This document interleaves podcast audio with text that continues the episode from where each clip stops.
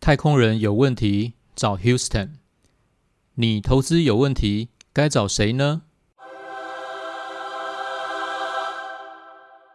好，欢迎回到华头讲股堂子系列股头人生。好，我们之前谈了股票是啥，大家应该对股票有比较详细的一些概念了嘛？好，好，那我们现在就接下来请我们的专属分析师鼠哥，我们接下来要更进一步来谈一下。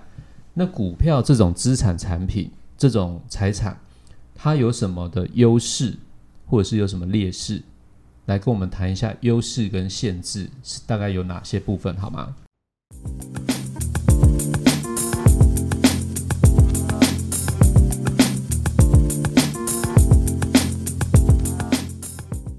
好的，股票的优势其实很简单，就是我们上一集有讲说股票到底是什么，其实就是你去当那家公司的股东了。那你当了股东之后，你想想看会有什么好处？大家一般上班族，很多人可能会想说，我希望有一天我能够自己创业，不管是我开个咖啡厅，对或是我回我的家乡，我去当个有机小农对，之类的一些想法，我相信大家很多人都有。不管是你是中年人还是年轻人，那你有这个想法之后，你就会想说，那我这个东西其实就是想要有一个自己的所谓的事业。那有事业的话，其实你实际上在实践过程当中，你要做的一件事情就是，你一定要先有资本来做这件事情。那其实股票就是类似的概念。当有一天你自己当起不管是副业的老板，或是你全心全意去做一个老板的时候，你开始有一家公司，你持有，不管是你是持有它所有的股份，或者说你就像股票概念一样，你只持有，诶，比如说这家公司的十分之一或者百分之一，不管怎么样，其实你都是有点在自己当老板的概念。那当老板，你就可以想象你会有什么好处。一个就是说，你不用再听你的老板对你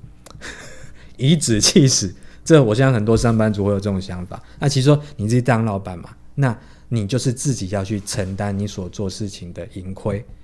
那所以买股票意思一样，你就是比如说我们上一集有举到台积电的例子，嗯，你持有一股嘛，啊，台积电的股本是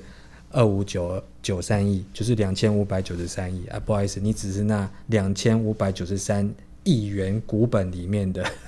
就是沧海一粟啦。问题是你还是持有它一定的股份，所以当这家公司赚钱的时候，你就等于是你按比例可以去分到。那当然，实际上一家公司你要永续发展，它不可能把赚到的钱，我大部分的公司它不会全部都发给你，嗯，大概可能会留一点所谓的叫做保留盈余之后，嗯大概然后剩下十 percent 左右嘛。对十 percent 保留盈余，然后他可能剩下还会因为公司要不要留一些账上限或他资金的调度，他可能比如说有的人可能会发到七成，有的人可能发到更高，当有些人会发的比较少，就是可能你就会有那个所谓的红利了。对，对，那这个东西是等于说你公司赚钱，你买这家公司的股票，其实你就是会有期待，你可以参与它的。当它赚钱的时候，对，你会有盈余可以分配，对，就是你等于可以拿到所谓的红利，就是你自己当老板的意思啦。对啊，问题是说你反过来讲，公司也有可能赔钱啊。那公司赔钱的时候怎么办？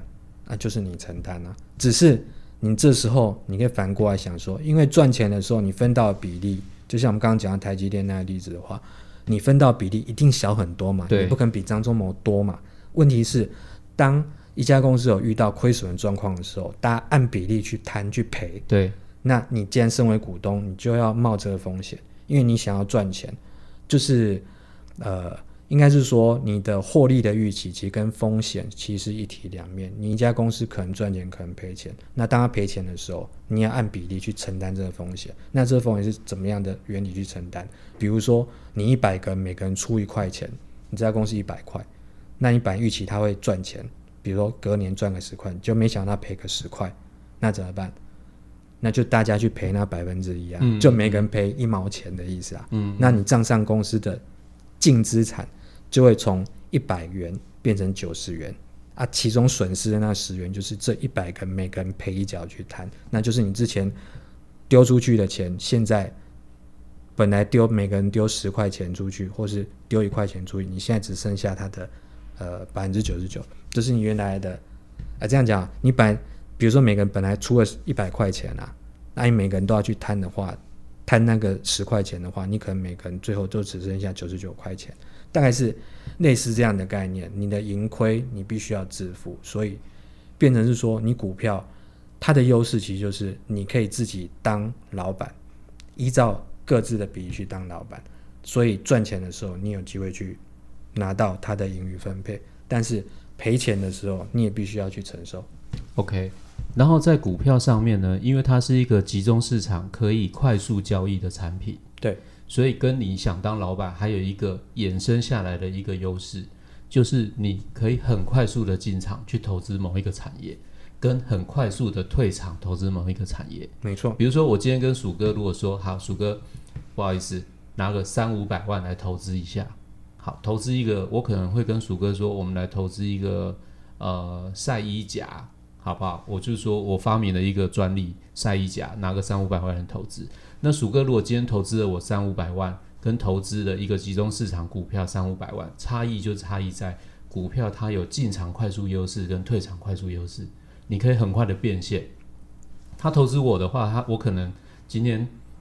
就是我可能跟他在那边呃一大堆的问题，我可能说他要退股，我又不还他钱啊什么的。嗯嗯嗯可是集中市场就免除掉这种问题。交易方便，是，还有另外一个优势就是集中市场它有一个资讯透明的优势。你投资的股票，它必须要制造一个法令规定所必须提供的一个完整报告，而且必须有会计师签证。嗯，所以你可以看到一个很详尽的资料。因为今天鼠哥如果投资我什么快快速专利赛一甲，我可能财报都做不出来，对不对？所以集中市场的股票大概就是以上的这些优势。那我们请鼠哥接下来谈一下，那股票的限制是什么？股票限制其实刚刚也有提到一点，其实股票最大的限制就是你要小心，你选择股票这种东西，其实它就是一个比较高风险的一种投资工具。我们之前上一个集有提到，就是所谓的大航海时代，其实一开始股票由来，其实它是为了要分散风险。那因为他们就是因为要去冒险，但是又没办法冒那么大的险，嗯所以他把风险切割，嗯，切成比较小块，让比较多人一起来好聪明哦，很对聪明。那我相对来说，我掉一条命，跟我掉一根手指头，那当然大家会选说，那我掉一根手指头就好嘛。对，但但是问题是我成功的话，我也可以分到我想分的。当然我不是你，可以分到很多手指头回来。哎，对，这样有点恐怖，好像食人族一样。对啊，其实概念其实是这样没错啦，就是我们可能我们大航海时代的话，我们可能为了要去冒险去做一番大事业，但是我的风险承受度，其实我想要把它降低，那我可能就是用这种股票的方法。但是这个东西就反过来，其实我们这样其实也说明了说，股票它的限制是什么？它风险高啊。那这个风险高是跟什么比？比如说跟债券，比如说跟定存。对，你想想看，至少台湾大部分的人，尤其是可能比较年长者，其实大部分，或是说你投资属性相相对来说比较保守的，他们当然钱可能不是拿去存定存，或是放银行账户活存，嗯嗯，甚至是藏在枕头底下，对，或者藏在家里金银首饰，或者是说他们可能呃，我可能去买那种什么投资型保单这一类的啦。对，就是说，其他们那种东西，其实很多人还是相对很保守的，大家不要忘了。所以，变成说，股票相对来说，其实它是风险比较大。为什么风险比较大？因为它有可能让你赚比较多钱。问题是，股票最大的难处其实就是你不知道哪一家公司，呃，不是说不知道，你很难推测哪一家公司接下来的一年、五年、十年它会什么发展。所以，变成这就是资本市场好玩的地方。你买股票，你做了再多的资讯跟功课之后，你还是要有一点所谓的大胆的推测未来。那其实代表说，你多少会有一点是预测的成分，对，猜的成分。那有猜这件事情，就会有风险，对就会所谓的期望值，对，就是有可能不如预期，有可能优于预期，有可能正如你预期。那这就是股票市场好玩的地方，它就是会让你你赚，有可能赚钱，有可能赚的比预期多，但是你有可能赔哦，因为大家都会说，哎，很多人都说散户你在市场上，你可能十个人有九个人赔，另外一个人可能是因为他买了股票之后他忘记了，然后一段时间回来看之后，喂，